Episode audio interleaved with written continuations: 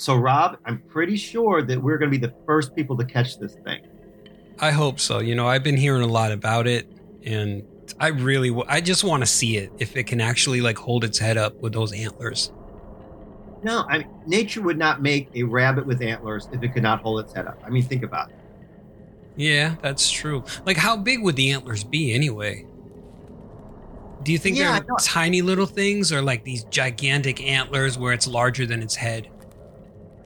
I don't know. I would think it would be a proportion to its body. I hope so. Yeah. What? Either way, though, it's got it's got to bring in bang. I mean, we we can retire once we catch this thing. Right. And we're, we live in the age of, you know, we got phones on our, I mean, cameras on our phones. Yeah, so exactly. it's like, well, we- if, catch it. I mean, if we can bring that thing in, you know, like from behind. I'm thinking like if one of us distracts it, the other one goes from behind, so the antlers don't hurt us, and we grab it. Yeah. Well, I'm actually afraid of getting bit, you know? Rabbits bite people. I'm. Hmm. I think they might if you try to pick it up. Yeah, we'll be careful though, because Yeah. I'm pretty sure no one else is going to mess around in these woods like this late at night. No, unless they caught it already, which would really suck. I have faith that we're going to be the first to get this. Yeah. I mean, hey, we've gone on crazier adventures before, so We have done that. We have done. Yes, I will fully admit. But this one's going to pay off. I can feel it. We're going to make bank on this. know, and I got my camera ready, the flash is turned on, everything is all set. Got this net. Yeah. Why What's did that sky? why do you have a tadpole net? I was banking on it being smaller, Oh, okay. easier to wrestle with. But did you see that light in the sky? I did. I thought that was just an airplane. No, it's like moving pretty fast for an airplane. Holy shit. Yeah, you're right. What is that? I don't know. It's getting closer too, like really fast and really close. Oh, fuck. All right, get down. Oh, holy cow! It landed back behind those trees, Damn, I thought that was going to take our heads off. or at least rip my hair out. What hair? Should we go check it out? yeah, let's definitely. Wait, let's get some sticks, man. You never know what you're going to come across. There's nothing safer than a long pokey stick. Yeah. When all else fails, or when in doubt, poke it with a stick. Exactly. Yes, that was my grandfather's motto until he lost his arm. Yeah, so the- is? huh, it's a weird looking thing. It's like bubbling. Yeah, it looks like uh, pink milkshake almost, or gelatin. It does. Ooh, Hmm. bring the boys to the yard. Let's hope not, because that's pretty gross looking. It's disgusting. Are we gonna poke it? We should poke it Let's- together let- on the count. Let's totally poke it and then throw rocks at it. Oh, okay, all right. But let's. Okay, let me put my net down here. But let's poke it on the count of three. Are you ready? I'm ready. Okay. One, Two. two, three. Holy Jesus! Ah, What the hell was that? Oh, that's disgusting. Ah, the thing just jizzed on us. Ugh. It's like Jello with a light. Ah. Yeah, that, that probably wasn't a good idea to poke it with a stick. No, that was a bad idea.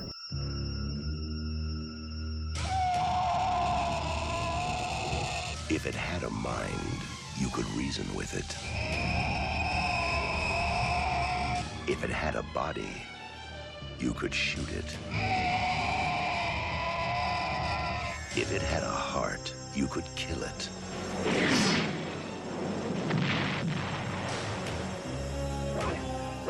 Now, man is no longer the supreme being on this planet. The organism is growing at a geometric rate. By all accounts, it's at least a thousand times its original mass. Nobody believes me about what happened tonight. What did happen? You were there, you saw. plasmic life form that hunts its prey. Predator. I want that organism alive. I think you ticked it off.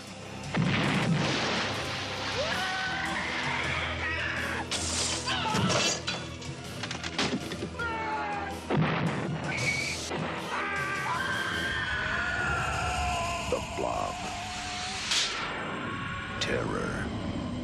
no shape.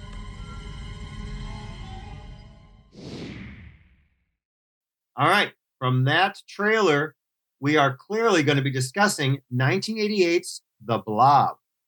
And we thank you for joining us here on the Midnight Mass Creature Cast. I'm your co host, Mark, and I'm joined by the ever awesome Mr. Bobby Blades. I- am Bobby Blades today. Mm-hmm, Bobby. And um, so this is, of course, the 88. It's not really a remake. It's a, well, you were discussing it earlier when we were um, talking before we start recording. It's, um, because there was a 58 one Yeah. with uh, Steve McQueen. right. Would this be considered a, a remake or a reboot or like what would it be called? Um, I, hmm, I guess it's almost more of a re, like a remake, a reimagining. Reimagining. Oh, yeah, that sounds good. I, you don't have to humor me. That's just what. No, just I- what- honestly, I don't know if this is a remake or if this is just like, uh, let's let's take the original idea and see if we can make it better with the technology that we have of this age. I don't know.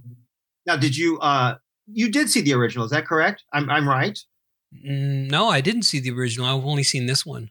Oh, okay, okay. So the original, like I said, it has Steve McQueen in it, and he was kind of like the the bad boy, much like um, Kevin Dillon is in this one.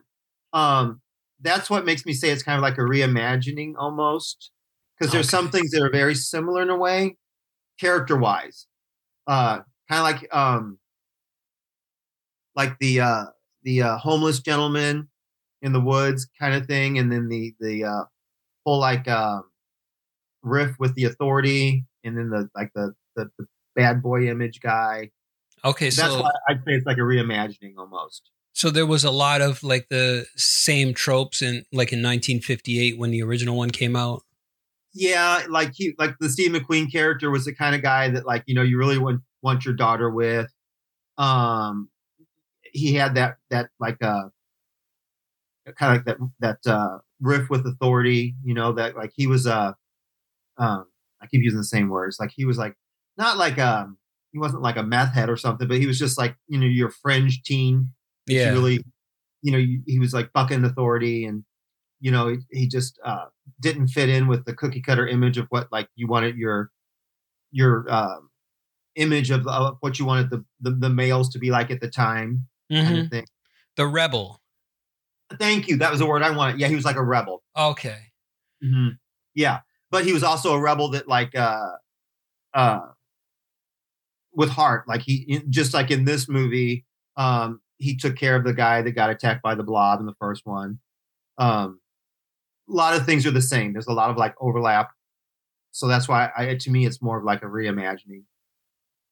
Hmm. Because to me, a remake is like we're doing the same thing pretty close to the original.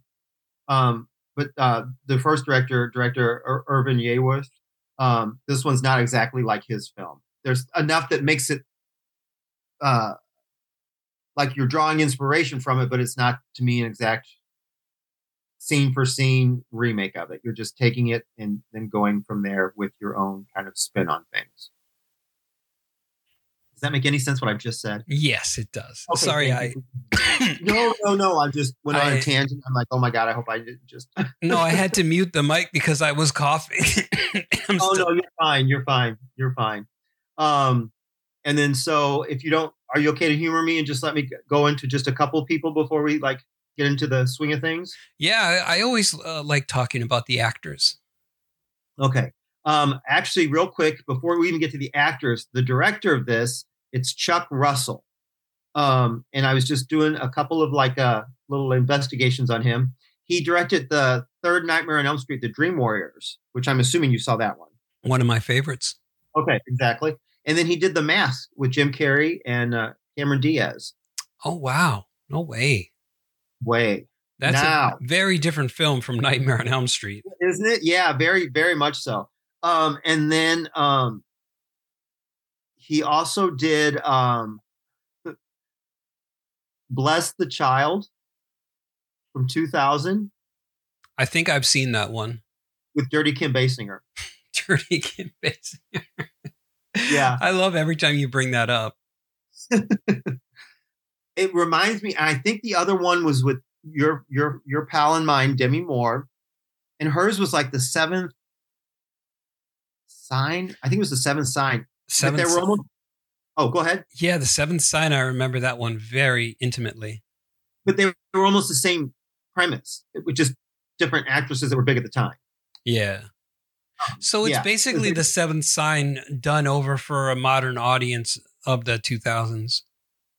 Yeah, I, isn't that the name? I think it was the seventh sign, wasn't that it? The Demi Moore one. Yeah, that was the one with Demi Moore. Yep. Yeah, exactly. They're like almost the same premise. Where like Um, her baby had the soul of the the Messiah or some shit like that.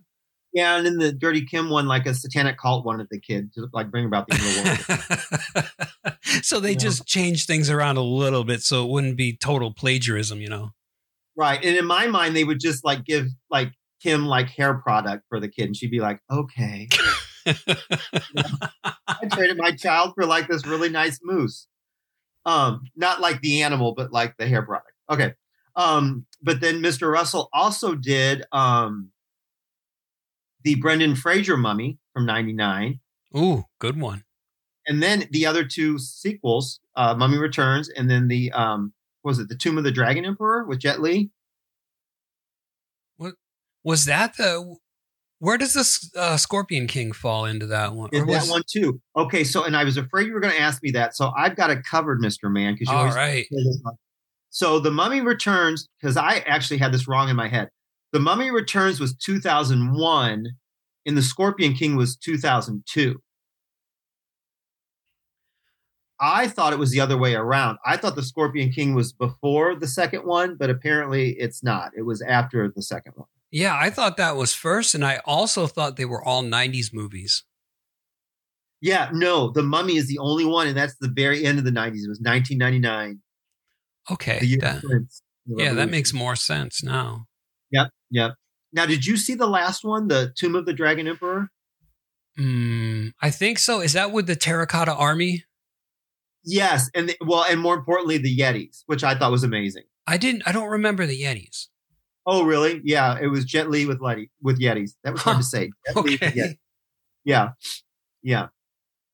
All right, and then, um, did you have anything more to, to add about Mr. Russell?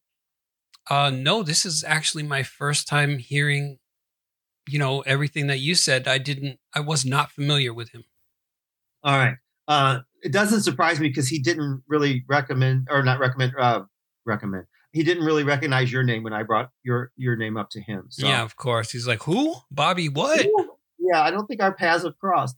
Um, now, as far as special effects go, um, help me. I didn't write the man's name down. Oh, good lord! But I want to talk about him because he's very important. Uh, let me find it. Um, because the gentleman that did the special effects, um, oh, it's Lyle Conway. Okay. Now, Mr. Conway, he um, worked with Mr. Uh, Jim Henson on the Great Muppet Caper and the Dark Crystal. Which have you ever, are you a Muppet fan? Have you seen any of these movies? I've seen Dark Crystal, and I watched a lot of the Muppets as a kid. Okay, okay. But then he also did Link.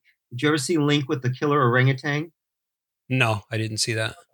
That's that's worth covering. We might do that like when we when we're hitting kind of like the more bottom of the barrel movies from the. he also did wait for it, Deep Rising. Yeah, and we're definitely going to cover that one these days. Okay, I love that one. Now in 2009, he did Where the Wild Things Are. I don't know if you ever. Uh, I read the book, but I didn't see the Okay. movie. Yeah, he did that. Okay, but this is this is the whole reason. The whole reason I brought this man up. In 1998, he was in a little film called Blade. Always trying to ice skate uphill. Mhm. He played Rykart. He played who? Rykart, Rykart. Hmm. Mhm. but he was in Blade as an actor. He did like he's got like three acting credits, and that was one of them. I'm like, oh, I got to bring this up. Oh wow. Yeah. Didn't even know Yeah. that. Nope, but that's him. All right. Now, to me, and you may disagree with me, and that's fine. We, we can, you know, discuss. to me, there's really only two main actors in this film that we really follow throughout the whole duration of the thing. One of them is Meg, Yep. and that's Shawnee Smith. Yeah, Um, Kevin Dillon. and Kevin Dillon. Yeah. Now Shawnee Smith, she did like a lot of the Saw films. Um, she was in Saw, Saw Two, Saw Three, and Saw Six. She was also in the third Grudge movie, which I um, I actually like the first Grudge and the third one. I don't know. Do you have any feelings is about the- the Grudge? Is this the Sarah Michelle Gellar one, or is this? A new- Yeah. The, yeah. Yes. Okay. Yeah. Not the two on ones, but the yeah the Sarah Michelle one. Yeah. yeah. I, I've seen all three. Yep. Did you? Are you a fan? Do you Oh, care? Yeah, definitely a fan. I really enjoyed Oh, all okay. three films. Yeah, I really yes. Okay, but and this kind of comes into play. Um, she was in Annie from 1982, and if you'll remember my rendition of Hard Knock Life that I uh, kind of Yeah, How could I forget that? anyway, that's Shawnee Smith. Now, I don't remember if this was actually during one of our shows or if this was just you and I. But in case it was on the show, I want to correct myself because I smash her up with another actress named Kim Richards. And I always get the two ladies like confused because Shawnee Smith was not in Tough Turf or on the TV show Hello Larry. That was Kim Richards. So if I did say it on air when we were recording, I apologize to Miss Richards and Miss Smith. Hmm. But Tough Yeah. Turf and Hello Larry belongs to Kim Richards. I don't remember you bringing either of those up, and I don't think I've seen them. It's because you never listen to me. Yeah, I just you know space out all the time. Right. when you hear me go, you just hit mute. Yeah, I'm just like, oh, Mark's talking. Let him talk, and then You're interject. not the only one. That's yeah, uh huh. Yeah, yeah, uh huh. Yeah. and then uh, Kevin Dillon plays Brian Flagg, and he's our bad boy with the with the leather jacket on. Rebel with, uh I guess, a cause, somewhat of a Yeah, cause. got a cause, don't you think? Yeah. Yeah. Now he did just a couple things that I've seen. Uh, he was in Oliver Stone's The Doors. He did one episode of the Tales from the Crypt. He was in a '93 episode from '93. He did the remake of the Poseidon Adventure, uh, it was, which was just called Poseidon from 2006 with Fergie. And then the newest Creepshow uh, from 2021. He was in that. Okay. Yeah, I did see that episode with him in it. Oh, okay. And then now, of course, he's the uh, sibling of Matt Dillon, who's probably, I mean, done like a lot more that people would recognize. Yeah, the, the more taken away from famous. Dillon, kind of like the the Baldwin brothers, but a little different. Right, because neither one are attractive. Anyway, um, that's really what I wanted to go into. Yeah, I do have one Easter egg while we're on, not about uh, Kevin Dillon, but about the film. excuse me. The why am I at a loss for words? Okay, the screenplay. Now the Gotcha, okay. screenplay is uh, not only Chuck Russell, but it's done by Frank Darabont. And as you will recall, I brought up that Frank Darabont did a cameo in last week's uh, John Carpenter's Vampires. Um, Yes, he- I remember the name. Yes, I do. yeah, he didn't do a cameo here, but he's responsible for the screenplay along with Chuck Russell. And so I thought that was cool that he shows up 10 years earlier in a, you know, 1988 to 98. See, that's what I love about this stuff. Is like, it, it, it's not like in a bubble. Like these people, like, uh, they're not only in front of the screen, but they're behind the screen. They're Yeah. involved in so many things that you may love that you don't even realize they're even in. You know. Yeah, Yeah. so I it, it makes me wonder if this uh the blob takes place in the same universe as John Carpenter's vampires, you know. Well, I didn't see anyone with dirt in their eyes. Can you imagine what would that be like? I want you know what I want is I want the meteorite to like land on a vampire that has foolishly dug themselves into. yeah, would the vampire die or be completely digested since they're immortal? Or would Right. would the vampire blood then make the blob a blob vampire? Yeah. Right, exactly. I do wonder just- about these things. Right. Or would you just be forever alive inside that gel? Oh, that would suck so much. Yeah. Unable to feed and just kind of like being a part of this creature where you can't even move around or anything. Oh, you're just like forever imprisoned in, in like jello, basically. Yeah. Oh, fuck that. No way. so um, our film it really does just pretty much take place in this little small town. Um, and what we're alluding to is there's a meteorite comes from space, crash lands in this like forest. Um, we have a um, homeless man, I would guess I would say, don't you think? Or I, I, I would say so. Yeah, he's like a transient, um, collecting Mhm. cans and yeah, he's got his little dog. yeah. Um, and he uh, makes the misfortune of poking the meteorite with a stick. like I said, when in doubt, poke with a stick. Exactly, exactly.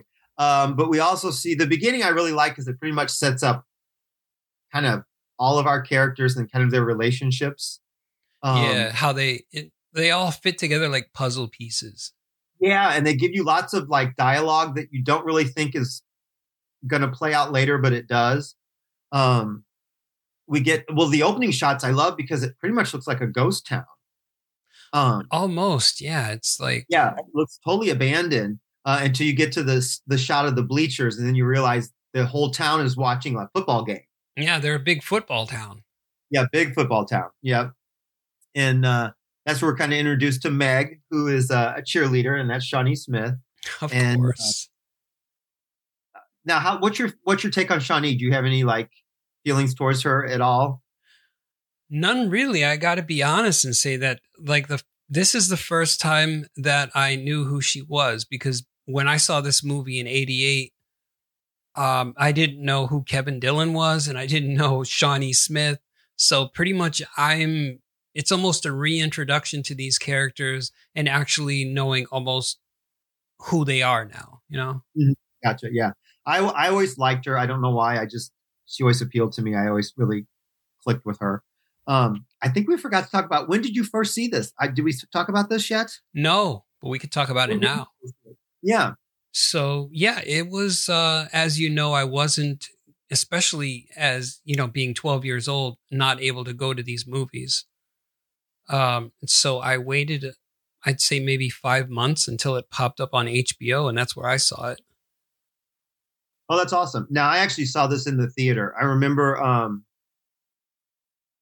Fangoria making a big deal out of it and, and probably like things on TV like Entertainment Tonight or something like that, you know, had done like a coverage of it. So I was like stoked to see it.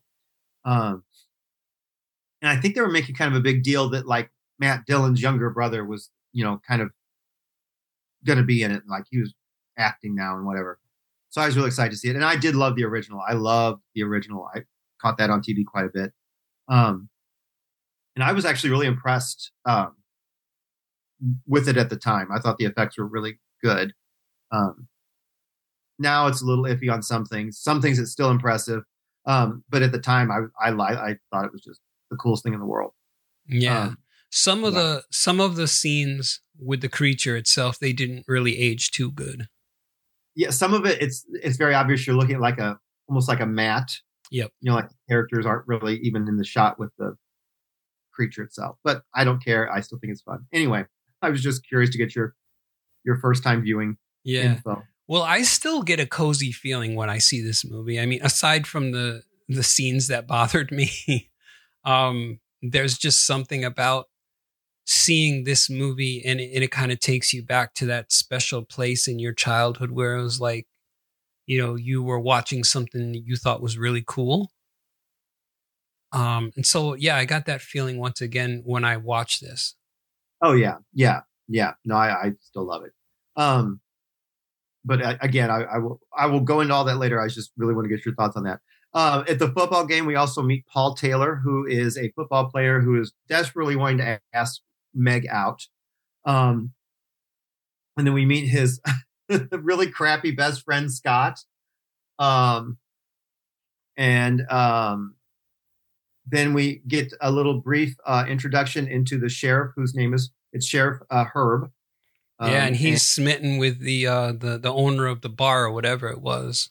Fran, yeah, that works at the the cafe. Yeah. Yeah, and um, I'm trying to think. I think that's pretty much the, the basic of like um our main characters at first. Um, and so uh, I like that it's very uh, it's got like that real small town atmosphere where everybody kind of knows each other and uh, I don't know. I just like that whole. It reminds me. It sort of reminds me of the same feel of like a Silver Bullet, if that makes any sense. Not that it's a werewolf movie, but just like yeah, small town because it's that small town and uh, like people get together for certain things. Mhm. Yeah, exactly. Yeah, yeah. And then um, we also kind of get the impression that um, the sheriff and, and uh, Brian don't really have the best uh, history together. Mm, Um, no, because he says you're turning 18 um, in a month or so, and he's like, I can expect to see you, or he's out. You won't be in juvie anymore, so you better stay out of trouble, or something like that. Yep, yep. And then um, it's mentioned that uh, they really haven't had very good snowfall lately. It's it's October. Uh, they talk about later, but uh, the snowfall has not really been what they've been wanting. Um, Now, can I ask you a question about that? This Yeah. place looked like it was somewhere in the either in the western hemisphere or the south, and which Mhm. I didn't think they would ever get snow. And so it was like, you know, even though it's uh it's October, it looks like summertime still. yeah i i i was not really i mean i i'm not you know an official by any means but i really wasn't quite sure where it was actually supposed to be Yeah. yeah i yeah i agree with you because they made it a point to like even show like the the ski equipment and everything so yeah especially in october because i don't know i mean that seems really early for snow to me october Yeah. Where where does it snow in October? I mean, maybe Antarctica or something. I don't know, honestly. there's been i'm in missouri and there's been a couple of times that we've gotten snow in october but not like we're going to go skiing you know Yeah, not that kind of snow. no no um but so we've got everything set up and this is um again the the uh, aforementioned homeless man uh, pokes the meteorite with a stick and the kind of gelatinous goo that is the blob uh, makes its way up the stick and onto our homeless man's arm Yeah. And at this point, it's just a tiny little gelatinous blob of goo. Mm, yeah yeah uh, but it's still not good No. um, now I do love the scene where uh, I just love the setup of it, where the two football players, there's Paul, uh, who likes Meg, and then there's Scott, who's his best friend, and they're in the pharmacy, and Scott Oh, needs yeah. condoms. I love that one too because it's like, you know, that his friend is such a douche. Yeah, And he's just like, he blames it on the other guy. And it's like, oh, these condoms aren't for me. They're for Yeah. my friend. And he's like, I don't want to keep the girl waiting. And the guy's like, oh, you son of a bitch. yeah, but the pharmacist that he's purchasing them from, we find out later, is actually Meg's dad. I know and that that blew my mind when like he goes out to meet the he goes to meet her father on the date and he the paper comes down and it's oh shit it's a pharmacist. I love that. I love that scene. Um, and then also in that scene, we're introduced to uh, making matters worse and even more tense is the uh, Reverend that comes up behind him, Scott, and asks why he's not been in church and everything. And Scott's too busy buying condoms. Yeah, that reverend looked creepy as shit. I don't know if uh if you thought the same thing, but it's just like there was something about him that didn't sit right with me. Oh yeah, he was a very creepy guy. Very very creepy. Um, I believe. It, um, oh, so that guy, he was actually the actor's Del Close, and um, I thought this was kind of fun. He was actually there was a second Blob movie made in '72. It was called Beware the Blob, and he actually was in that one too. Really? Yeah, it's a silly one. I don't know if you've ever seen it, but it's really goofy. No, I've Uh, never seen that. Yeah, I, I recommend it, but it's not your straight up horror movie, but it's fun for what it is. But anyway, yeah. But so that the Reverend's there too, and he'll kind of come into play later too. Um, and then we're back home, and, and Meg um, is getting ready for the date, and that's where we also see that mom is there, but Meg has a brother named Kevin, and Kevin and Eric are excited because they're going to go see a movie. Yeah, uh, not just any movie, but a, No, a, a cheap knockoff of Friday the Thirteenth. the Garden Tool Massacre. yeah, exactly. Which is really cool because the whole reason they're getting in is because uh, Eddie is Kevin's friend, um, and his brother A- Anthony is an usher, and he's going to let him in. And I'm like, I want a brother like that. Yeah, we all need a brother like that. I know how cool was that. I mean, mom's not sold on this, so they like make up some lie, but they actually actually uh, really do go to the movie theater. Yeah, they did what I used to call the round robin, where you you know, you call one set of parents, be like, I'm staying over uh, Eddie's house. And then Eddie calls his parents. He's like, I'm staying over Joe's house. And, you know, trick they the learn nothing parents. from the fun house. yeah. Yeah, exactly, exactly. Um, so then, unfortunately, the the uh, gentleman with the um, blob on his arm uh, decides he's going to chop it off uh, with an axe. Oh, yeah. And this is, is this the part where uh, Kevin Dillon sees him doing that? And he's like, no. Yep. Yeah, and that's how he. So he starts chasing him through the woods, and that's when um, Paul and Meg are in their car on their date, heading off on their date, and the gentleman runs in front of the car. yeah. So he gets hit. Yeah, and then so then um, I I'm sorry if I call him Kevin. I apologize, Brian, because it's Kevin. Brian pops out of the woods. You mean Kevin Bacon? like- yeah. Right. Yeah. And then Paul's like, um, you know, you're the cause of this because clearly everyone in the world is against this Brian kid. Yeah. They all Um, seem to just like hate him for some reason. Oh yeah, he cannot catch a break. Um, and they're like, you're, you know, Paul's like, you're the reason I hit him. You're gonna come with me, and you're gonna sell this all out. And they all pile into the car and head off to the hospital with uh, um, Meg kind of sandwiched between Paul driving, and then Brian gets in on the other side and puts his arm right around her, and she's not pleased with that at all, giving him the stink eye. She says, Oh, Uh. you stink. It smells like you've been rolling around in dirt. Yeah, yeah. Poor Brian. Anyway, um, now I got to admit, and I'm sure you didn't give this any thought whatsoever, but and it's not even that Paul's all that, but like Kevin's like to me is not like the kind of guy you'd even look at a second time. He's just I don't know. There's just nothing about Kevin that I find appealing remotely whatsoever. Um, He doesn't even uh seem like a really cool or likable character. And it's probably because like in the character development there wasn't enough of it maybe. I don't know. Oh, it's just that yeah. he there's nothing that much endearing about him. He's just kind of there. Yeah, I would. I mean, I would even like take Daniel Baldwin over Kevin. but yeah, but anyway, so she's like, you know, not Meg's not sold on him, and you know, Paul definitely doesn't like the guy. yeah. Um, and then, uh, so they're on the way to the hospital, and they, of course, get to the hospital, and that's where they find out all the the uh, the the tape they've got to go through just to get him even seen, because the nurse just doesn't even care. Yeah, it's nice to find out that even back then you could die in the waiting room if you didn't have the correct insurance.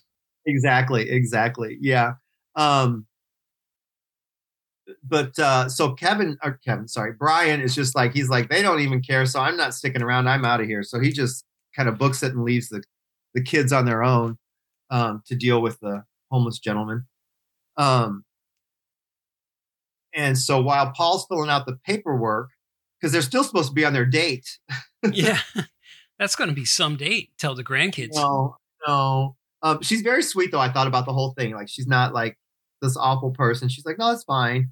Um, but he goes to get her a soda, and that's when he sees that there's something up with uh, the gentleman in his um, like his uh, what would you call it? Like the his waiting not waiting room because he's actually in a bed. They've got him in a bed. They're just not paying any attention to him. Yeah, I wondered like what what did I see? Like did you see the same thing that I saw where it looked like something was under his skin and it was moving the blanket as well?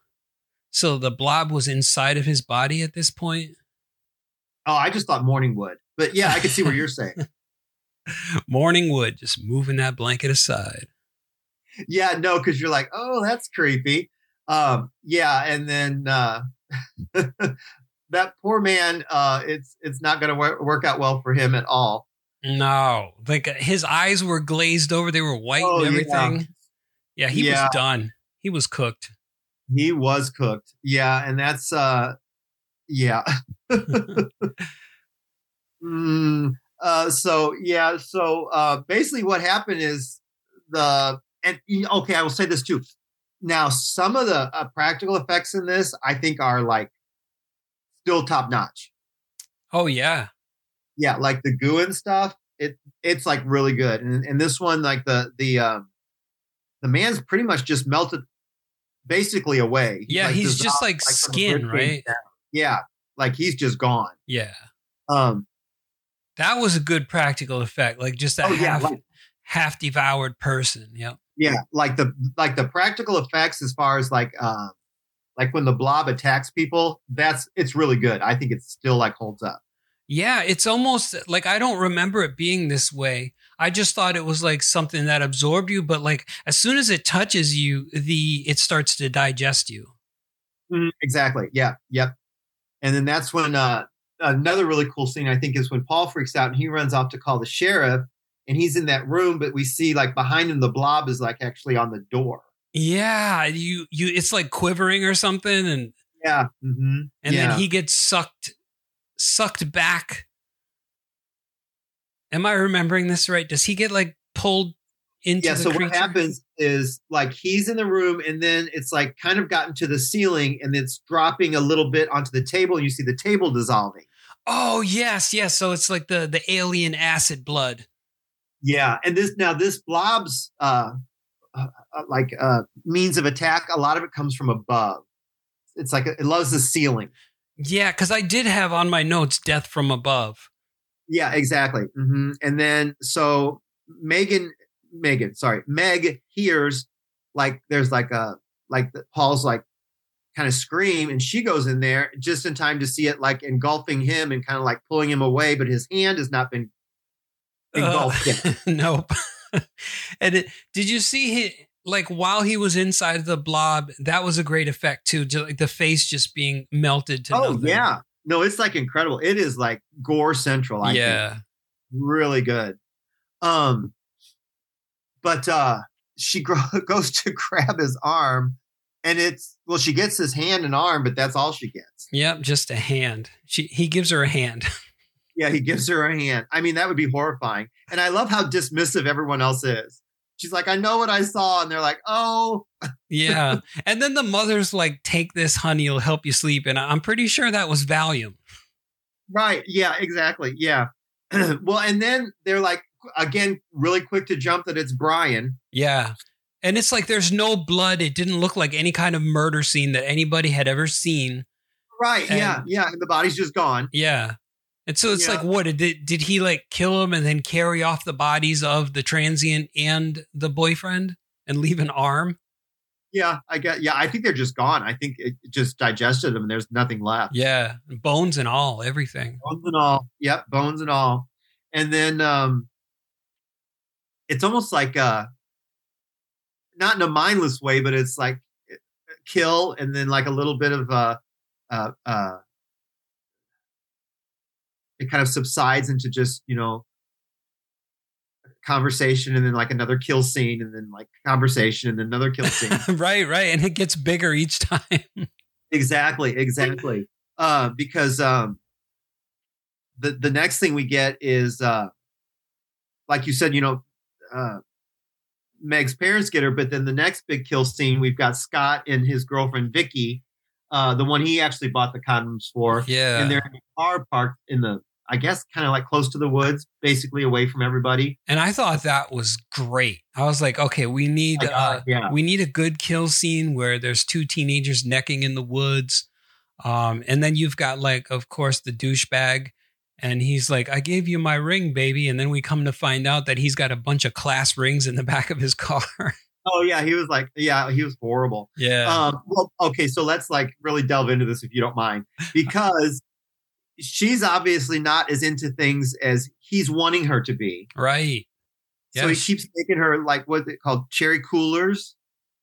Yeah, that and that was the first time I saw Hawaiian Punch, and it made me want Hawaiian Punch.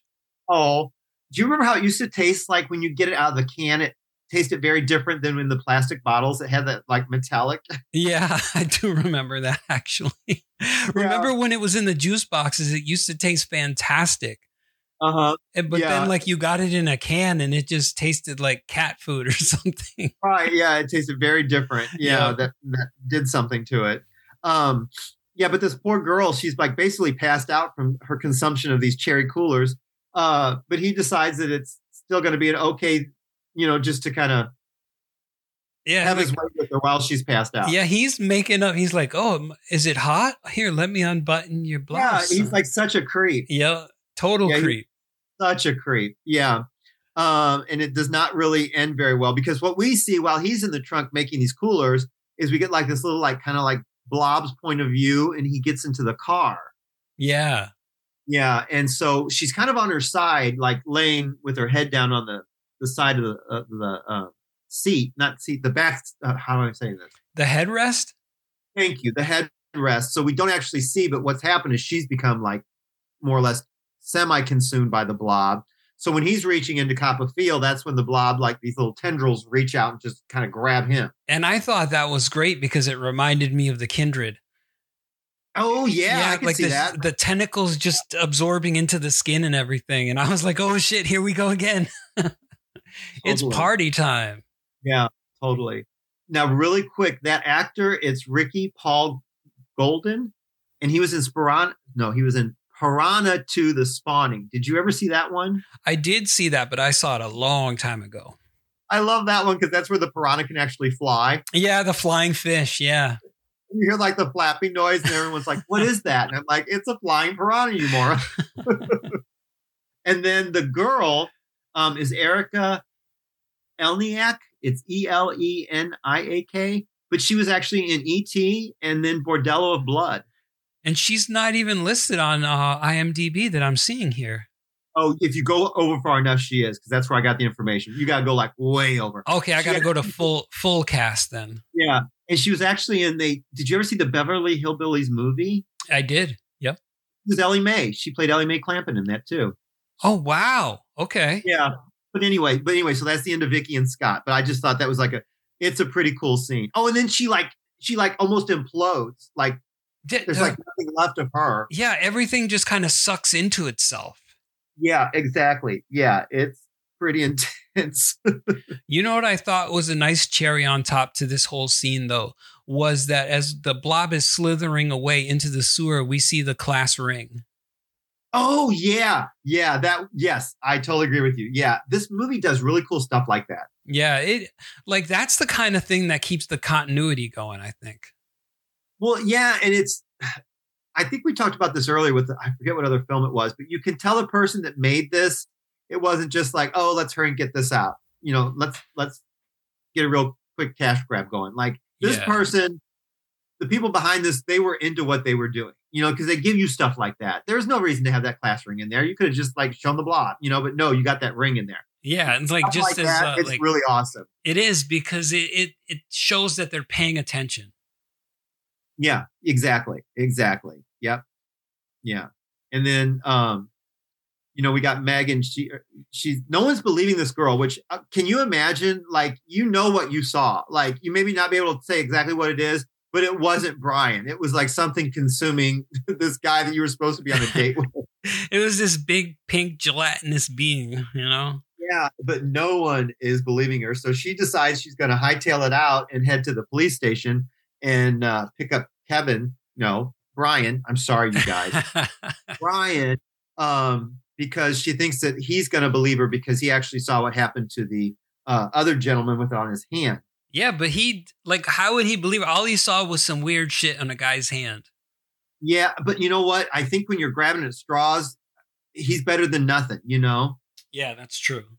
Yeah, but th- this I love this scene in the police station because you've got like that uh the deputy who's like being a total total uh, deputy Briggs. He's being like a total jerk to Brian. I call Um, him Deputy Dickwad. Pretty much. Um yeah, he's just like, you know, he's pretty much like slut shaming his mom and he's like saying how his dad's never around. He's just like he's like a dog on a bone. He's not letting this thing go. Yeah, he really wants this one to be it. Oh, I know. Yeah, they're like everyone is out for this poor kid. Yep. Uh, fortunately, luckily, surprisingly, like uh, the sheriff, he's like, you know, we got no motive, we got no evidence. There's not a single drop of blood. This kid's, you know, I know the kid. He's not a great kid, but he's not the killer. We got to let him go. Um, which Yeah. I'm like, thank goodness, because I don't know. It was, it was, it's really, it bothers me. I think it's the teacher in me. It bothers me when people just make up their mind about a person and they're just, no matter what happens, they're just going to see this person in a negative way. Yeah, I agree. Um, Yeah, much like I think of you. Um, but just, I don't know that whole scene. I'm just like, yes, I see that happen all the time. It just makes me so mad. But uh, yeah, so they they basically let Brian go because they've got nothing to hold on. Um, really quick, if you don't care, I want to talk about the actor who played Deputy Briggs. If you don't care, Go for it. it's Paul McCrane. Okay. I first recognized him from the movie Fame, which I don't know if you've ever seen Fame. I loved Fame. He was Montgomery in Fame. I saw it in the 80s, so I barely remember it, but I know that I saw it. Oh, good for you. See, every time you open your mouth, I like you even more, and I didn't think that was possible. um, and I love the Hotel New Hampshire very much. It's got Natasha Kinski. I, it's the weirdest thing. Everyone needs to see this. Um, he was in that. Now, he was in RoboCop. RoboCop. Okay, I don't remember him from that, but I he looks familiar. He's got that kind of face that I know I've Yeah. seen him in a couple other movies. He was Emil Antonowsky. If that helps. No, that doesn't help at all. Okay, and then for our X Files fans, he did one episode in '97. So, but anyway, yeah. So that's who that gentleman is. And then, actually, really quick too, um, the uh, the actual uh, sheriff is um, Jeffrey DeMunn. He did Christmas Evil. If you're into those uh, Christmas horror movies, he was in The Hitcher with Rutger Hauer, God's Gift to Earth. He was in Shawshank Redemption. Okay. Okay. Yeah, He that's uh the the Shawshank Redemption is a Frank Darabont film. Yeah, okay, there you go. Um, he was in the X Files movie from '98. He was in The Green Mile, and now you're sure? Do you know Jeffrey DeMunn? Uh putting you on the spot. kind of kind of sort of, but not, you know, not so great. Do you know Dale Horvath? No. Okay, so in um, The Walking Dead, he was in 19 episodes as Dale Horvath. Really? You ringing a bell? Does that help? Uh Dale, Dale, Dale. That, may not. I just know you're in The Walking Dead, and I know you're a fan, so I threw that in there for you. That is ringing a bell, but I'm trying to picture the person. I think he was the older gentleman, or he would be the older gentleman. Um. So yeah, Okay, I, well, yeah, because there'd be like a lot of years between what he looks like now as opposed to like The Walking Dead. oh, definitely, yeah. Yeah. Um, anyway, okay, so I just threw that in there for you. I've got one little bit of awesomeness for you. The guy who played, he looked familiar to me. The guy who played the pharmacist and Meg's father. Um. Oh, I love that man. All right. So if you're in a if you're a fan of Angel or Buffy, um, he was in one episode of Angel, the TV series, as Tesh Magev, and he was teaching uh Angel like how to be how to reach his like uh enlightenment or something. And I thought that was great because I knew that I had seen him somewhere before, and I was like, I'm trying to remember where I saw this person. Okay, well, the actor's name is Frank Coll- Collison, C O L L I S O N. Frank. Now, he was also in, did you see Elvira, Mistress of the Dark? I've seen a lot of Elvira. Oh, this guy's name is Art LaFleur, who plays Meg's father. Hang on. You're right. I'm, I'm talking about the homeless man. Hang on. Oh, the Holmes. Oh, okay, okay. No, but I meant to be talking about who you're talking about. Hang on, because I wrote him down too. Art LaFleur. Yes. So sorry. I'm so sorry. I'm so sorry. Okay. Yes, we need to talk about him too. So yes. Okay. So everything you said. He was also in an episode of Charlie's Angels, which I need to know your thoughts on Charlie's Angels, The movie or the show? the TV show. Loved it. Okay, yeah, me too. Okay, so we can still continue to talk. Okay. now, do you have a favorite angel? Ah, it's so many years ago. I really can't tell Oh, you. okay. I don't want to put you on the spot. Okay. All right. Then he also did. Are you familiar with the Trancers films? The Trancers. Okay, you may not. Okay, No, I don't So- think so. don't worry about that because he was in all three. But if you don't know him, it's not a big deal. Um, he was also in um, Sylvester Stallone's Cobra. I did see Cobra, but I don't remember him from that. Okay, he was in that. He was Captain. He was in Cap. He was Captain Sears.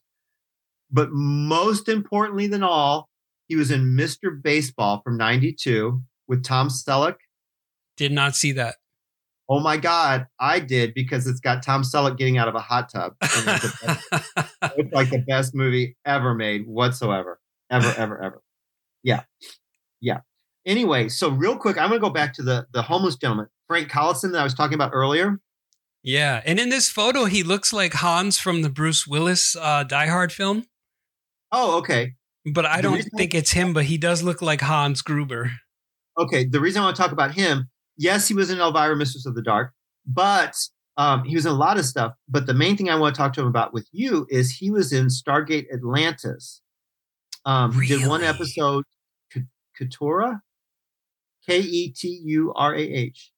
Now, I have seen Stargate Atlantis quite a few times, but I do not remember him. Anyway, one episode, but he was in that. So I just want to, you know, put that in there for you. Okay, yeah, because I'm a I'm a big Stargate fan, but I can't remember that, everyone. yes. Okay. He also did one episode of It's Always Sunny in Philadelphia. Hey, I'm a huge fan of It's Always Sunny. I'm just a huge fan of Charlie Day, and one day he'll wake up and marry me. well, you're gonna have to be a Mormon for that, won't you? yes, in, in my in my world, that will work out just fine. okay. Yes. Anyway, now we're so back on track. I'm so sorry about all that, but yeah, I just people may not care, and I apologize if you're one of those folks, but I just think it's so cool these actors and stuff. Just I don't know the history they bring and everything, and I don't know. It's not just a one and done. I mean, they they have all these other things that they've done that are really cool, especially if you're into like the horror genre or just you know Tom Selleck's butt. You know, Tom Selleck. I enjoy discussing all of that anyway because it's a really big part of the movie. It's like, oh, my favorite actor, or this guy played in this. This person was here at this time. It, it just kind of it all fits together. Oh yeah, I think it's I I find it so cool and interesting, and I love movies so much, and this is all part of it in my mind. Okay. Mhm. Um, so Meg, she's really trying to get Brian to see her her point of view and kind of help her out, and he's I think he's really just wanting to like get the hell out of Dodge. I mean, he's like, I dodged a bullet with this one. Mhm. They let me off. I just want to go. Yeah, he doesn't Um, want to deal with anything right at that point. Not at all. Um, so he stops back in the cafe, which is closing. Um, but uh, Fran lets him in, and she's like, "The grill's closed, but you can have a sandwich. I'll help you out with that." Because I think Fran's sweet. I think she's one of those really nice ladies that would just, I don't know. I think she's got a good heart. Yeah, she seems like it. She does, doesn't she? Yeah, Yeah. and she knows that uh, he's he's had kind of a hard life, and his parents aren't really around. Yeah, exactly, exactly. And she knows he's not Matt. She's Mhm. like, "You'll never have his career." You'll never be Matt. You'll never be Matt. You'll always be Kevin Bacon. Yeah, she's like, "Did you want to send that back back booth with Daniel Baldwin? Because he's just, you know, he's not working either right now." And Billy Baldwin too. Yeah. and Billy. Yeah, exactly. Um, anyway, so she offers him a sandwich, and so Meg kind of storms in with him, and she's not letting it go. She's like a dog with a bone, that one. she is, but I like this scene because they kind of give you a little bit more into their relationship because he's like, you know, you've ignored me for three years in school, and now all of a Yeah. you want my help, and and then he's like, well, you're a cheerleader. I don't know. You get that whole dynamics, like you know, like never the twain shall meet kind of thing. You know, they, they have like this shared history almost, but they don't in a way. You know, yeah, it's just- kind of like they grew up. Uh, they grew up together. They probably took baths together, and then they hit puberty and went their separate ways. Yeah, exactly, exactly. Yeah, yeah, um, yeah. I just thought it was a really cool scene. Um, and then we also, it's important to note that they lock the cafe, um, so they're kind of locked in. The kids are locked in Yes, Fran because George. it's closing. closing, closing time, and that's enough of that. I was going to sing that too, oh, you should do it because you do it much better than me. uh, but that's all I know is the first line. Was a closing time. exactly. Um, now, before we go further, I got to do. I got to do Fran. The actress is Candy Clark. Yeah, I don't remember her from anything, if at all. okay, I think as I go, you you might on some things. Um, she did both American Graffiti movies. She was in David Bowie's "The Man Who Fell to Earth." I didn't see that. Okay, she. Did, I know I've talked to you about this actress before, and I'm pretty sure you said you don't know who she is. Knowing your penchant for brunettes, I, I you need to find this woman because you'll thank me. Um, she was in Star Crash as an uncredited voice, but the movie has David Hasselhoff and Caroline Munro. It's kind of a Star Wars ripoff, but Caroline Munro, if you if you you need to see this woman because she's an amazingly beautiful woman, Huh. and I think you would just be in heaven. Um, she also was in Larry Cohen's "Q the Winged Serpent," which I think we should do sometime. Yeah, we you had talked about that before, and Yes, another one I think we should do. Actually, there's a couple I think we should do sometime. She was in Amityville 3D, which I think we should do. Oh, I saw that one. She was in Cat's Eye, the Stephen King one with Drew Barrymore from Definitely 85. saw that. Yep. Now, I hope you're sitting down Oh, because I- this actress is Buffy the Vampire Slayer's mom from the 92 movie. Holy fucking pile of shit. I wow, I feel dumb for not Why knowing would you feel dumb? That's not my intention. No, I'm just that is not my goal. no, I I'm not blaming you. I just Buffy's No, mother in the movie. Wow, I did not know that. Yep. And then now this is another one. I don't know about you, but other listeners, I highly recommend Cherry Falls. It's a slasher from 2000 with Brittany Murphy, whom I love, and Jay Mohr. It's I- a lot of fun. I did see Cherry Falls. Did you? Yeah. Did you like it? Uh, I'm not really a big fan of slasher films. Okay. I just thought it was really clever how like the whole reason. Well, I don't want to spoil it. Anyway, I thought the premise was really clever. Um, it kind of flips the trope on its on its head. Um, she was also in Zodiac, which is an amazing film from 2007. And then for all my Twin Peaksers out there, she was in the kind of like the uh, the reboot in 2017. Seems Okay, like now I'm gonna- everybody's been in Twin Peaks now. It does. It does. I yeah. I only got that like scene where well, I, anyway, David Lynch is such an asshole. Put your clothes on. I'm like whatever. Anyway, so now we're back on track. um. Uh, so uh, while this whole thing is going on in the restaurant, we got our people out searching the forest. You know, kind of looking for basically the missing bodies because they they still got in their head that the they were abducted somehow or something happened. or yeah, that Kevin Bacon is the killer. Kevin Bacon. Sorry, now I'm calling him Kevin Bacon because I have that stuck in my head. Brian Flagg. I want that. I want that movie. Kevin Bacon's the killer. Um, and then, so while they're in the cafe, that's when we get our next blob attack, and uh, there's something in the sink. Or in the Oh. drain of the sink. The sink is clogged. Yes, and as I told you, intense phobia of drains uh, for about a year after that, maybe because of the because of the scene that's about to happen. And it's So like get the get the plunger. Okay, the plunger's not working. No, it's pretty bad. Well, and you can like hear it. Like there's something knocking in the pipe. yeah.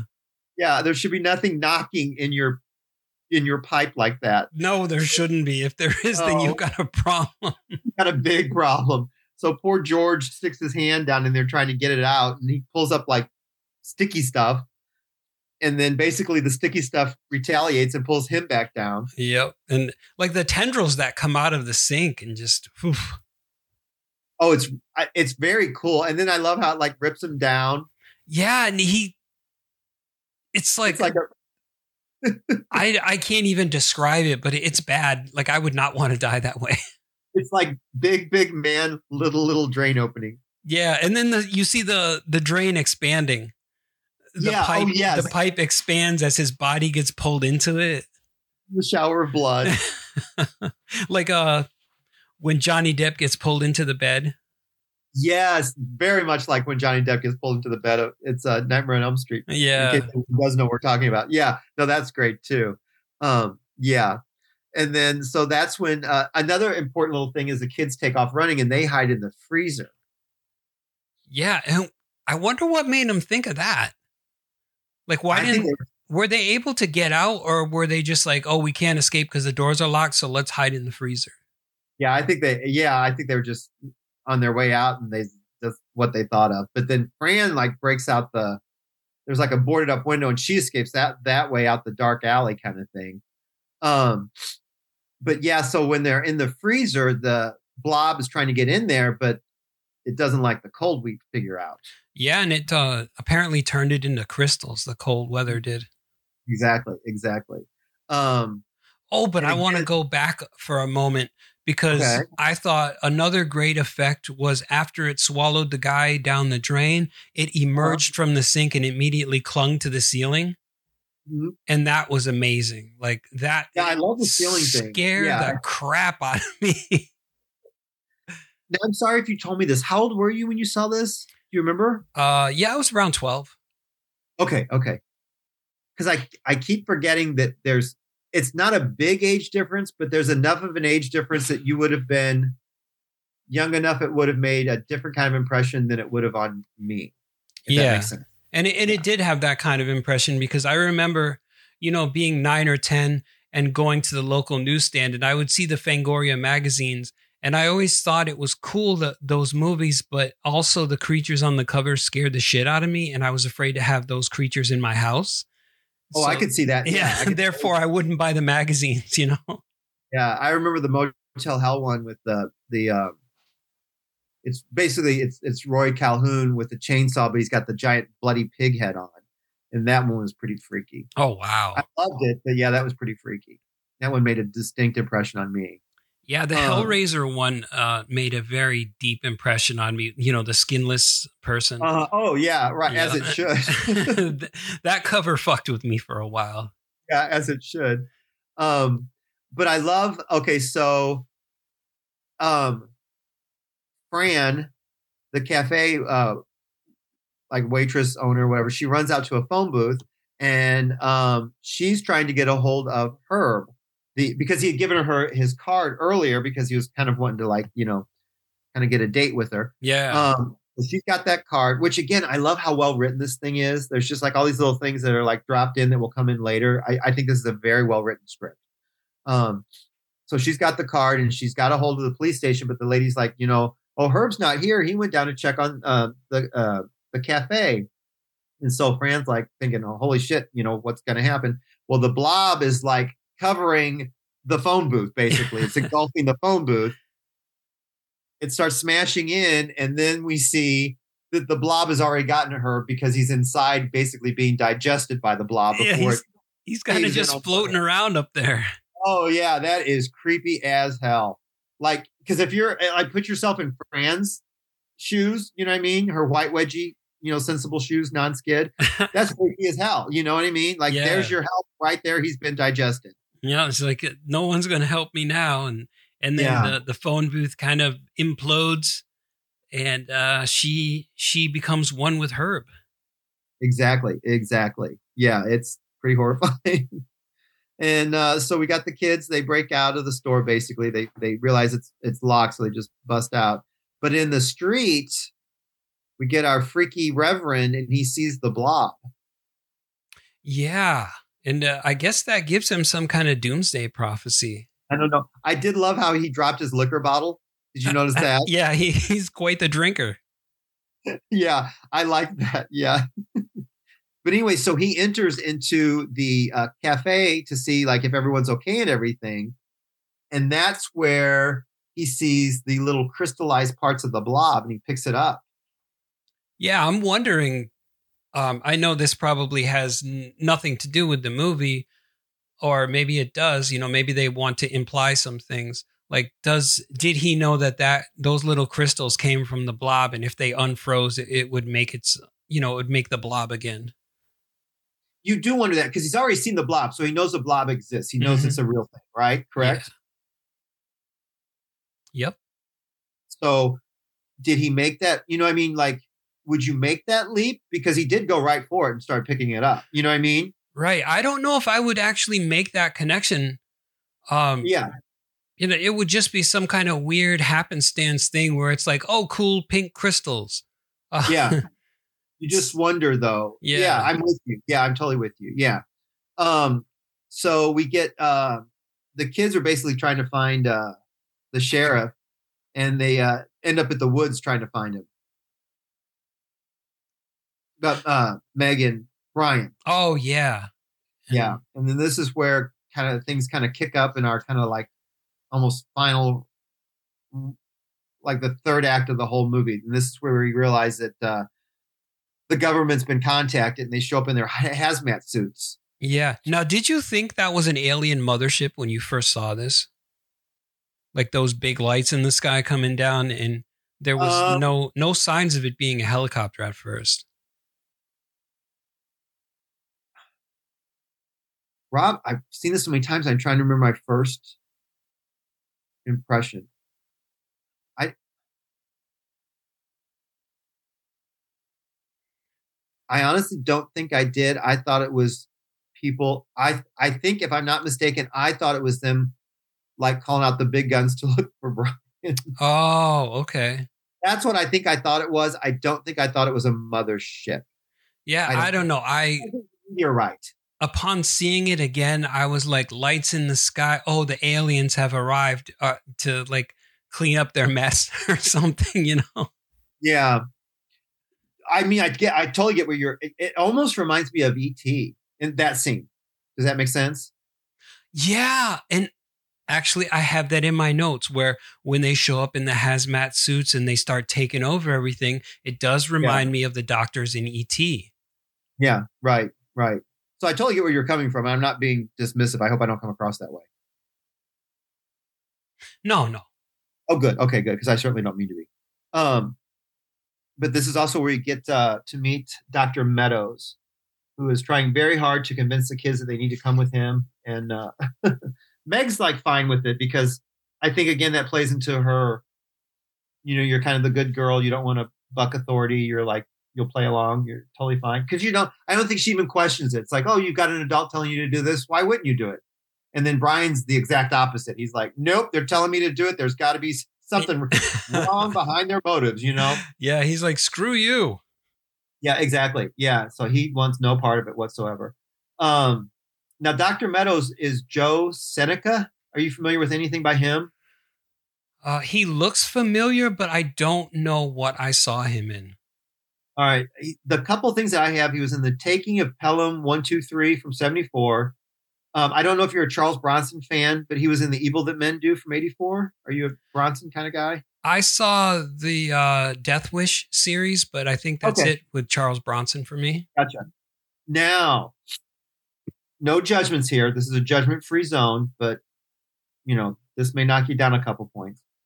Were you a Friday the 13th TV series fan? I was, yeah. Oh, okay, awesome. Me too. Well, apparently he did one episode in 88 of that show. That could be where I saw him because he does look like a. Oh, he was in Malcolm X. Okay, so Oh, okay. And well, he was also in Mo Better Blues too from 90. I didn't see that one. Okay. But yeah, so anyway, so that's who Dr. Meadows is. And like I said, he's trying really hard to convince the kids to come back with him. And uh, that's kind of when the uh they they do get into the like uh, back of the uh the uh kind of van thing. But that's where the kids part ways because like Brian's like, no, this isn't happening. And Meg's like, no, that's fine. I'm gonna stick with them. yeah, And- let's let's trust the government. yeah, and they kind of have a little parting of the ways, and that's kind of when Meg throws back in his face, like, "Oh, you really are for yourself," and you know, I thought you were gonna stick around, and blah blah blah, and they kind of don't have uh, they part ways. The, they don't really have a meeting of the minds anymore. Um, now this is back where we are at the movie theater with Kevin and Eric and the asshole who keeps uh, interrupting the movie. Oh, sh- yeah, that guy. There's one in every jerk. bunch. Yeah, yeah. I do love though. I, I'm sorry, I said Eric. I meant Eddie. Um, now I do love that Eddie is sitting there with headphones on in the movie theater. Did you notice this? Oh, he's the kid with the Walkman. Okay. Yeah. I'm like, why are you watching a horror movie with a Walkman on? Maybe it's not a Walkman, it's just headphones like he's accessorizing. I guess I don't know. Well, I know. I think they were on because Kevin says something to him, and he has to pull one down and says, "What?" And I'm like, "What are you doing?" Weeb. Um, but I love how it cuts because it's actually got a couple at a campsite, which at first you're like, are they in the woods too? Oh yeah, I did see it, and I was like, "What? What am I watching? We're watching another movie within a movie like Demons here." Yeah, exactly. I liked it. Well, no, at first I, I thought they were like not in the movie. I thought they were a couple in the actual woods where the hazmat people were. Oh yeah, that's what I thought too. Yeah, because they got the they got what we find out is the hockey mask killer with the chainsaw. But at first, I thought it was like one of the hazmat guys because he's like back backlit and he's leaning over so you can't see him real well. Yeah, And the couple starts like you know the guy what the guy's like um he's like spying on us or something like that. And the girl's like, well, let's give him something to peep at. And I'm thinking, what? And right when she said, let's give him something to peep at, I realized it was a cheesy line from a movie. yeah, because I'm thinking, oh, wait, what? Yeah, because it didn't fit with the rest of this one. I'm like, oh, okay. And then that's when the guy starts chiming in and everything. Yeah, and then this is the part where the hockey mask killer stabs the girl in the chest. yeah, yeah, exactly. Um, but then we get the uh, the projectionist up in the uh, booth saying that there's something wrong with the AC; it's clogged. Oh yeah, yeah, and clearly it's not clogged, but he still decides to stick his head in the vent to check it out. It, it was hotter than Hades up there, and hotter he, than Hades. Oh, and we also must uh, bring up that he's playing with a yo-yo. Yeah, and so when the owner or manager comes in, uh, he looks for him, but he finds the vent opening, and he walks over to the vent opening, and the yo-yo kind of drops down. Ceiling again. Yeah, yeah, and then the guy's like again being uh, digested by the blob, and then the other poor guy gets ripped up by, drug up by the little tendrils from the uh, blob. Yeah, and the first time I saw this, I didn't think the creature had uh, tentacles. I just thought it kind of was a, a big wave that just consumed you. Yeah, yeah. You know what? I got to admit, to the same thing. I, I don't remember that. There's a lot like I. There's certain things I like totally remembered that like stuck out with me, and there are other things I'm like, oh wow, that was new to me. Yeah, yeah, and that's yeah. how it was with me as well. Exactly. Exactly. Um, I think I kind of got us a little bit out of uh, sync here, but it's not a big deal. Now is actually when they are having a little fight in the van and they split up. But that's it's not really important that it's that I told it out of sync. It still kind of gets us to the same place. Um, now Meg is back in town and she realizes that her parents can't find Kevin, and uh, she knows where they're at, and um, she's like, "We got to go find him." And she takes off towards the theater. Um, and then uh, this is the next one where the uh, where the girls are in the movie. The two girls are sitting there doing their hair, um, and that's when the jerky guy says that he's going to oh. uh, get a hot. She's going to be hot curled to death. and then, I love how the blob has great taste at certain points because it just sucks him right up into the scene. Exactly. to me, that should happen to anybody who talks in the in movie theater. Absolutely. Uh, I'm 100% with you on that. Exactly. Just pull them right up. Well, anyway, chaos like in, ensues very quickly. Um, Meg's running in to find the boys, and everyone else is running out. Um, that's when we also see the like melted person on the floor. The blob has gotten they're like halfway digested. Oh, the half the half face girl. Yeah, I thought that was pretty cool. Uh, and then she she does get the boys, but on the way out, poor Kevin's coat gets stuck in the door. Yeah, that oh man, that had, that one had me biting my nails. I'm like, cut the coat off, get a knife, just can leave him. Like, hurry up, man. Leave the liar.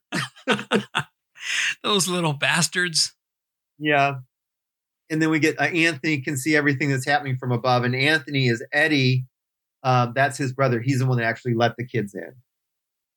Yeah, there was like they did a great job in creating tension while during you know being chased by the blob and everything, trying oh, to yeah. get the hell out of there because th- yeah, that no. had me on the edge of my seat. It was pretty cool. It was pretty cool. Uh, and this is when they escape down the sewers, but then that that damn blob grabs uh, Meg's hair. And I thought she was toast at that point. Ooh, can you imagine that thing pulling you up through the holes of a sewer? Like the guy down the drain, just like it'd be yeah. like those things that you push and you like go through. Right. Because if it can grab somebody and just digest them really quick, why wouldn't it be able to lift her up by her hair and just suck her right up into itself? Yeah, that would have been horrible. Horrible, yeah. horrible. Yeah. Uh, now this is also another cool scene. This is where Brian has uh, made it back to the woods and he's got his bike, his motorcycle um, and he hears over the radio like really what's going on. Yeah. Uh, with the that government. It's, it's yeah. not an alien. It's uh, some kind of bacterial experiment. Yeah, it's like a, a mutated uh, predator, basically. Yeah, uh, it's a thousand times its original mass.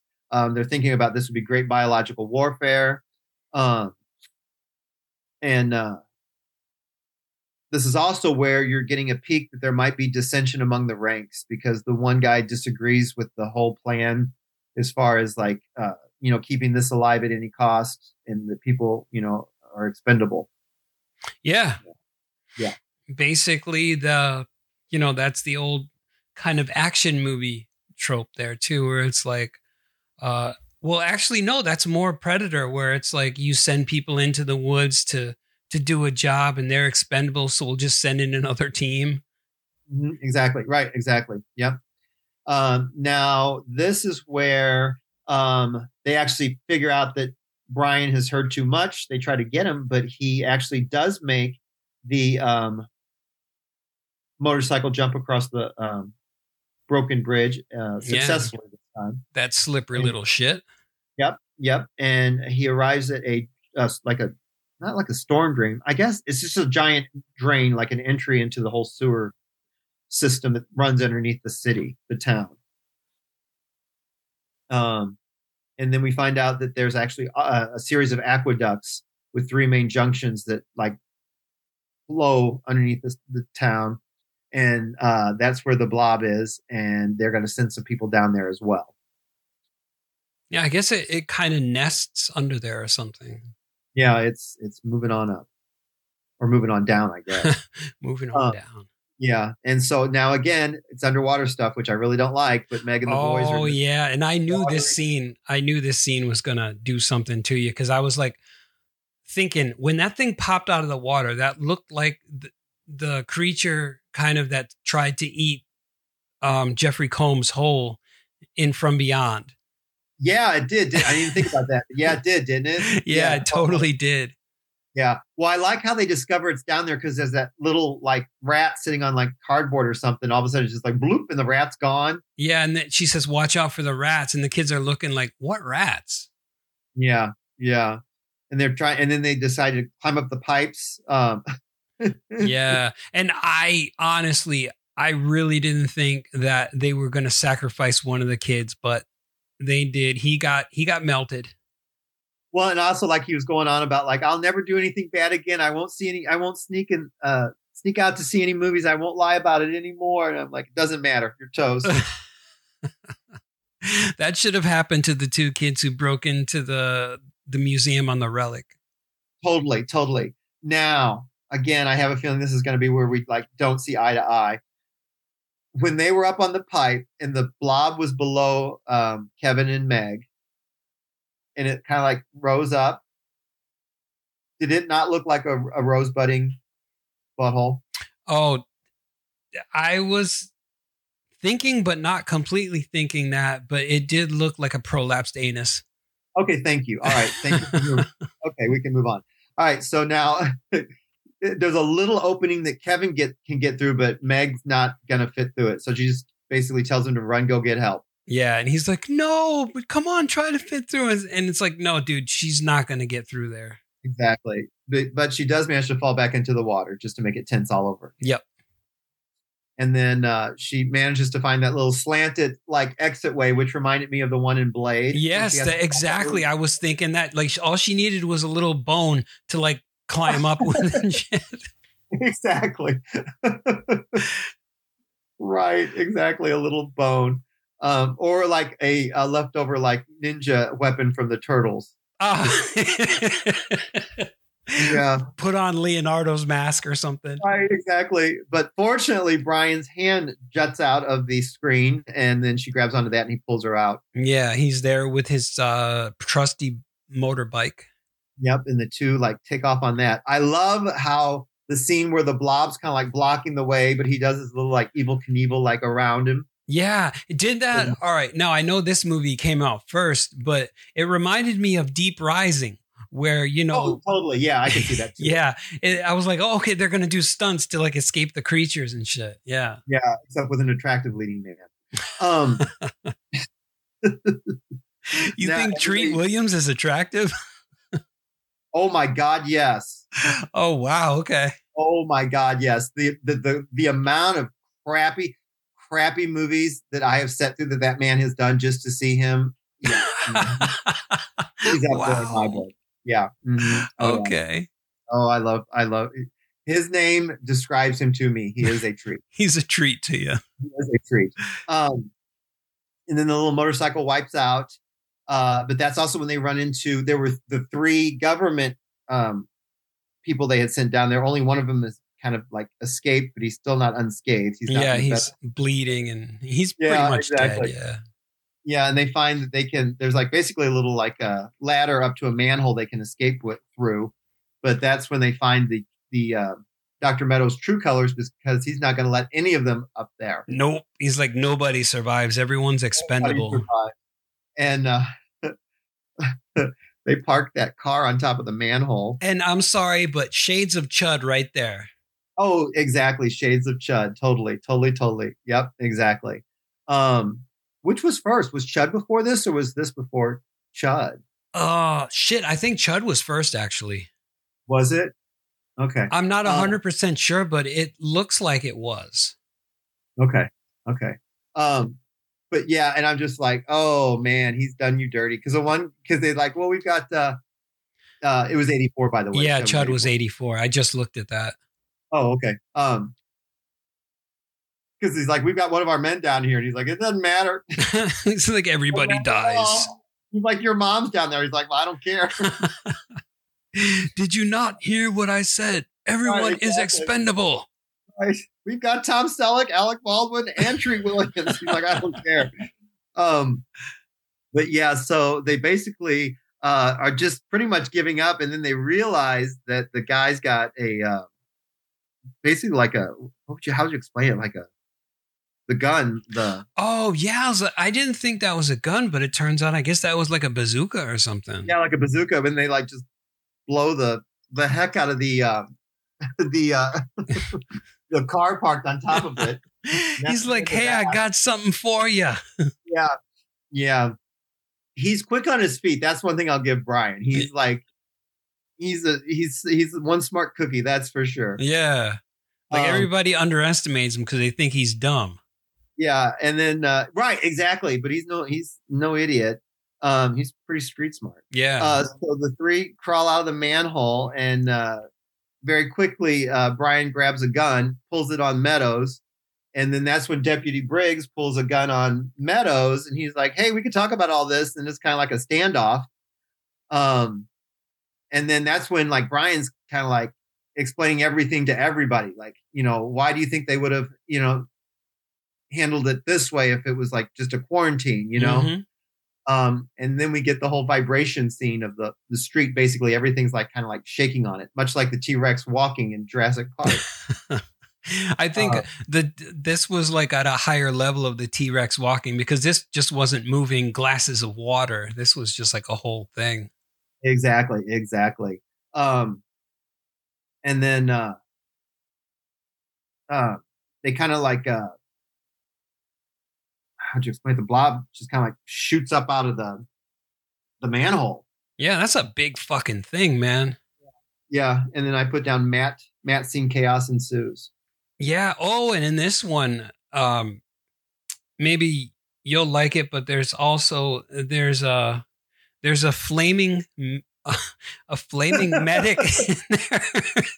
so, Right. He so, didn't give to me. so I put down hot flaming guy in suit. I refrained from putting hot medic on my paper. Yeah. um, yeah, I'll never do that again.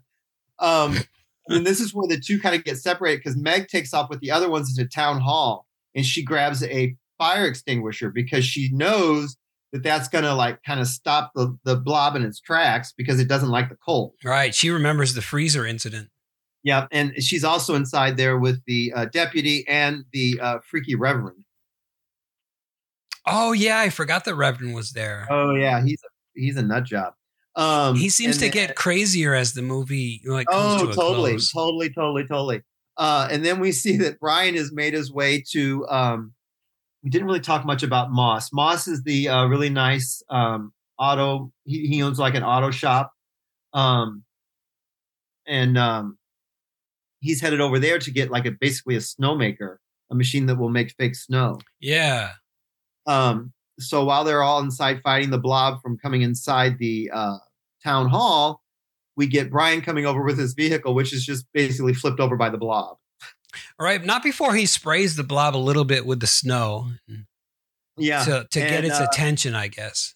right, right. Um, and then uh, this, uh, inside is also when we find out that the father's face has been kind of melted by the blob, Yeah. and then the poor deputy is basically just like bent in two backwards. Oh yeah. I re- oh fuck. In my notes, I was like, uh, deputy dipshit uh, split in half. Uh, exactly. If only Brian had been there to witness it. Right. Yeah. So um, Meg takes off and she's outside the uh, town hall now. And uh, she's kind of firing. Oh, because the thing is flipped and poor Brian is pinned inside. He can't get out, and it's engulfing the the the um, truck now that's Yeah. flipped. Uh, uh, uh, Brian's flipped over in. So, So she Meg- summons her greatest Sigourney Weaver impression. Exactly. Exactly. But she's got better hair. Yeah. Um, even the stuff that you know has been ripped out the blob cannot affect her. Wonderful. Right. Wonderful. Those lovely locks. Exactly. Um, and she's also grabbed some nitrogen to uh, uh to uh like bombs to like basically set off the the the, the uh, to detonate the truck. Basically, Yeah, these kids are pretty damn smart, I gotta say. they are like really damn smart. I was not that smart in high school. No, I wasn't Um, either. At all. No, not at all. Um, I wasn't even smart enough to stay away from girls when I wasn't attracted to them. Um, um, so she's out there, and then she like basically lights the thing on fire, and then she jumps. She gets like tangled up, so she's hanging there by her like boots. I thought it was great that like she shot at it and said some really pithy one liner and then when Exactly. jumped I off the truck gets Yeah. face planted right into it. I know, I know. I love her so much. Poor Meg. Oh, shit. Yeah, It's like nice exit strategy. Exactly. But fortunately, Brian has made it out, and he goes over to save her. Yep. Um, oh, and that's where we see that Meg's dad has seen everything basically this this transpired, and he tosses Brian that box of ribbed condoms and like gives him two thumbs up. I know I did are we seeing the same movie? That's the movie I saw in mine. um,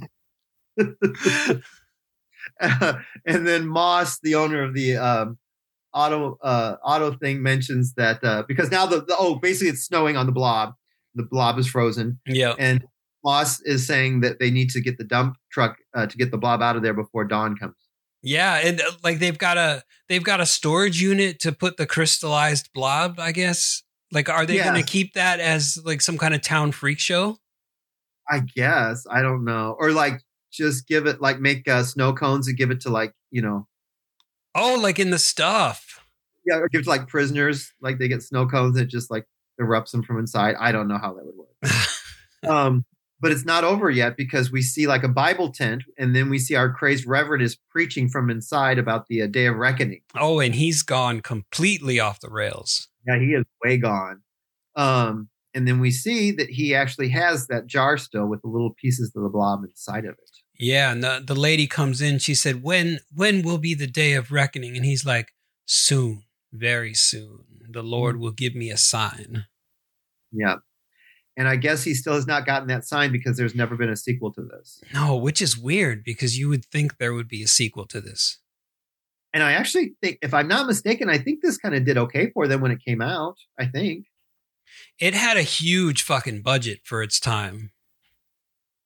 Oh yeah, yeah. I mean, and I it wasn't a crappy movie. I mean, you know, I mean, it wasn't like one of those things where you're like, no, whatever. I mean, it was it was good. Like the effects were really good, and Yeah. like I said, the script was great. And I definitely wouldn't consider it a B movie at all. no, no, not at all, not at all. Nor would I. Now, we're not done though. I want to talk about one more thing. How did you feel about the hairband ending song? I thought it was so out of place, but I know so many 80s films that just have that like hair metal going They on in the them in. background. Exactly. Yeah, it's "Brave New Love" by Alien.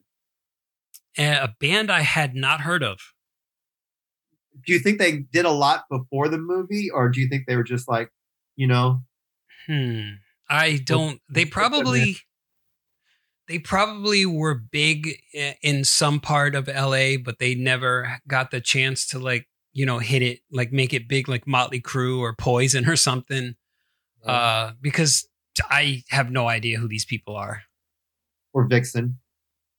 Vixen. Well, I do remember Vixen. They were on MTV quite a bit. I love Vixen. All right. Now, so Rob, how do you feel about the blob? Are you a fan? Are you not a fan? Are you lukewarm? I am such like watching this all over again. Like it just gave me the warm and fuzzies. Yeah, and even the even the Matt stuff, it's kind of endearing. It doesn't bother me. I, I I'm not I'm not gonna be like, oh, this is garbage. I'm turning this thing off. It you know, it's fine. It doesn't bother me at all. Yeah, no.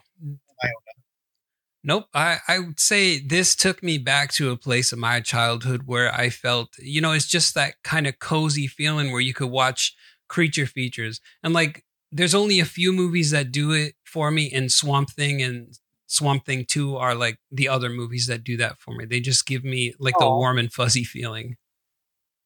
Are you sure you're just not talking about Adrienne and uh, Heather's bosoms? Well, of course there's that, but I mean, just seeing those creatures, like when those in Swamp Thing 2, when those two kids are like at the motel and they're trying to look at the dirty magazines, and then like the creature shows up and shit.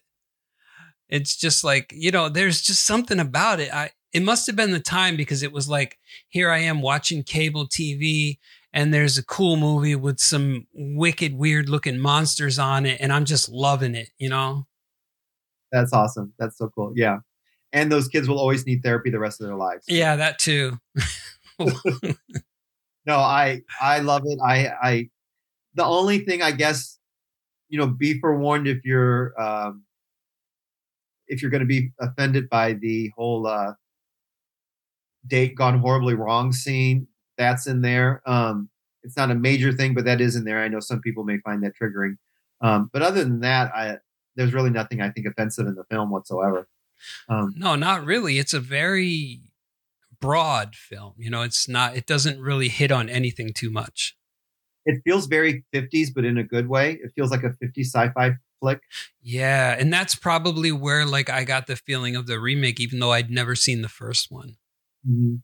Now, I I'm certainly not, you know, chastising you or anything like that. But if you ever get a chance to watch it, you really should. It's it's pretty fun too. Um, the original. Yeah. It, I'm definitely going to check it out. I just have an issue with black and white films for the most part. Oh, I did not know that about you. Okay, all right. And then, that, like I said, that other one, um, what Beware the Blob. That one's just so silly. It's just so weird. It's got uh, like Cindy Williams from Laverne and Shirley has a little part in it. Um, uh, Larry Hagman. Um, So it's Oh. like uh, uh, Chud and Chud 2 or Troll and Troll 2, where it has very little to do with the original kind of thing. Well, I mean, the blob is in it, and there's some. It's it's very weird, Rob, because Okay. there's some of it. It's like very serious, and then there's some of it that's like so goofy. It's like two movies smashed together. It's the weirdest thing. Oh, wow. It's very odd. Yeah, and there's some of the effects are like really good, and then there's this other stuff where it's just this like counterculture drug reference hippie stuff that's like it just doesn't even go together. Not that that's bad. I'm not saying it's a bad thing. It's just so weird. Maybe they shot two different movies and mashed them together. it's just so weird. It's just such a weird. Burgess Meredith is in it. It's just such a weird film. But yeah, it's I I, I if if you're a fan of this one and you're a completist, you really should see the other two. Not you, but like people out there in like listening land. So Yeah. that would be your relative and. I think I have one person from prison who's been writing. We got like 1.5 listeners, you know. yeah, yeah, yeah. but anyway, so uh, I think that does it for me on the blob. Do you have anything else you want to say? Uh, no, that'll do it for me too. I had nothing left. All right. And then as far as reaching us, if you want to get a hold of us, um, I creep around on our Instagram account at Midnight Mass Creature Cast. I'm always happy to interact with you there. Yeah, he's a total lurker.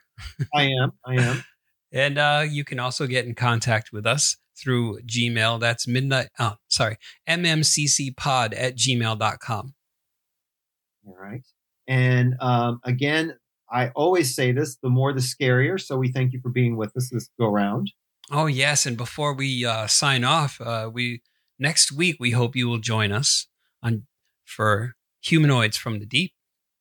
Yes, I plan on wearing my skimpiest uh, swim trunks. I don't know about you, Rob. I'm going to wear a chastity belt, actually. See, I'm all for interspecies mating, so I'm going to put it out there. Condoms be damned. Condoms be damned. Condoms are the devil. exactly, exactly. I'll be I'll be the one with the open tent and uh, you know my my skivvies pulled down just a little bit to tempt them. I'll be the one. excuse me, I was going to cough. I'll be the one waiting at the beach for all the girls to go skinny dipping.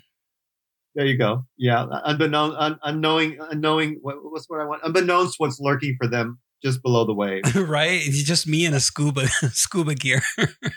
all the creepy creatures, the humanoids. Yeah, exactly. exactly. all right. So um, that should do it until next week. And we really do. I, I think I speak for both of us on this one. We really do appreciate people coming back again and again and sticking around. Um, and any support you give us is great. And so thank you for that. Absolutely. 100% in agreement. All right. Until next time, then we'll see you later. Stay spooky. Ooh. Ooh.